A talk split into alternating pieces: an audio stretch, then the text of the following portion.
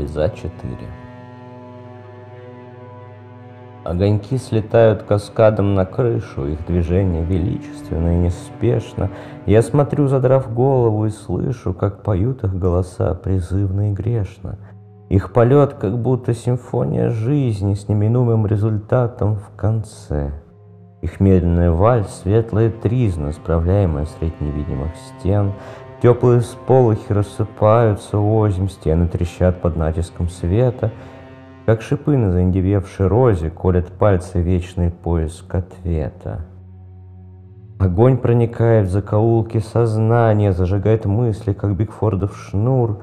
Я видел этот танец во снах заранее, как хитросплетение чужих партитур.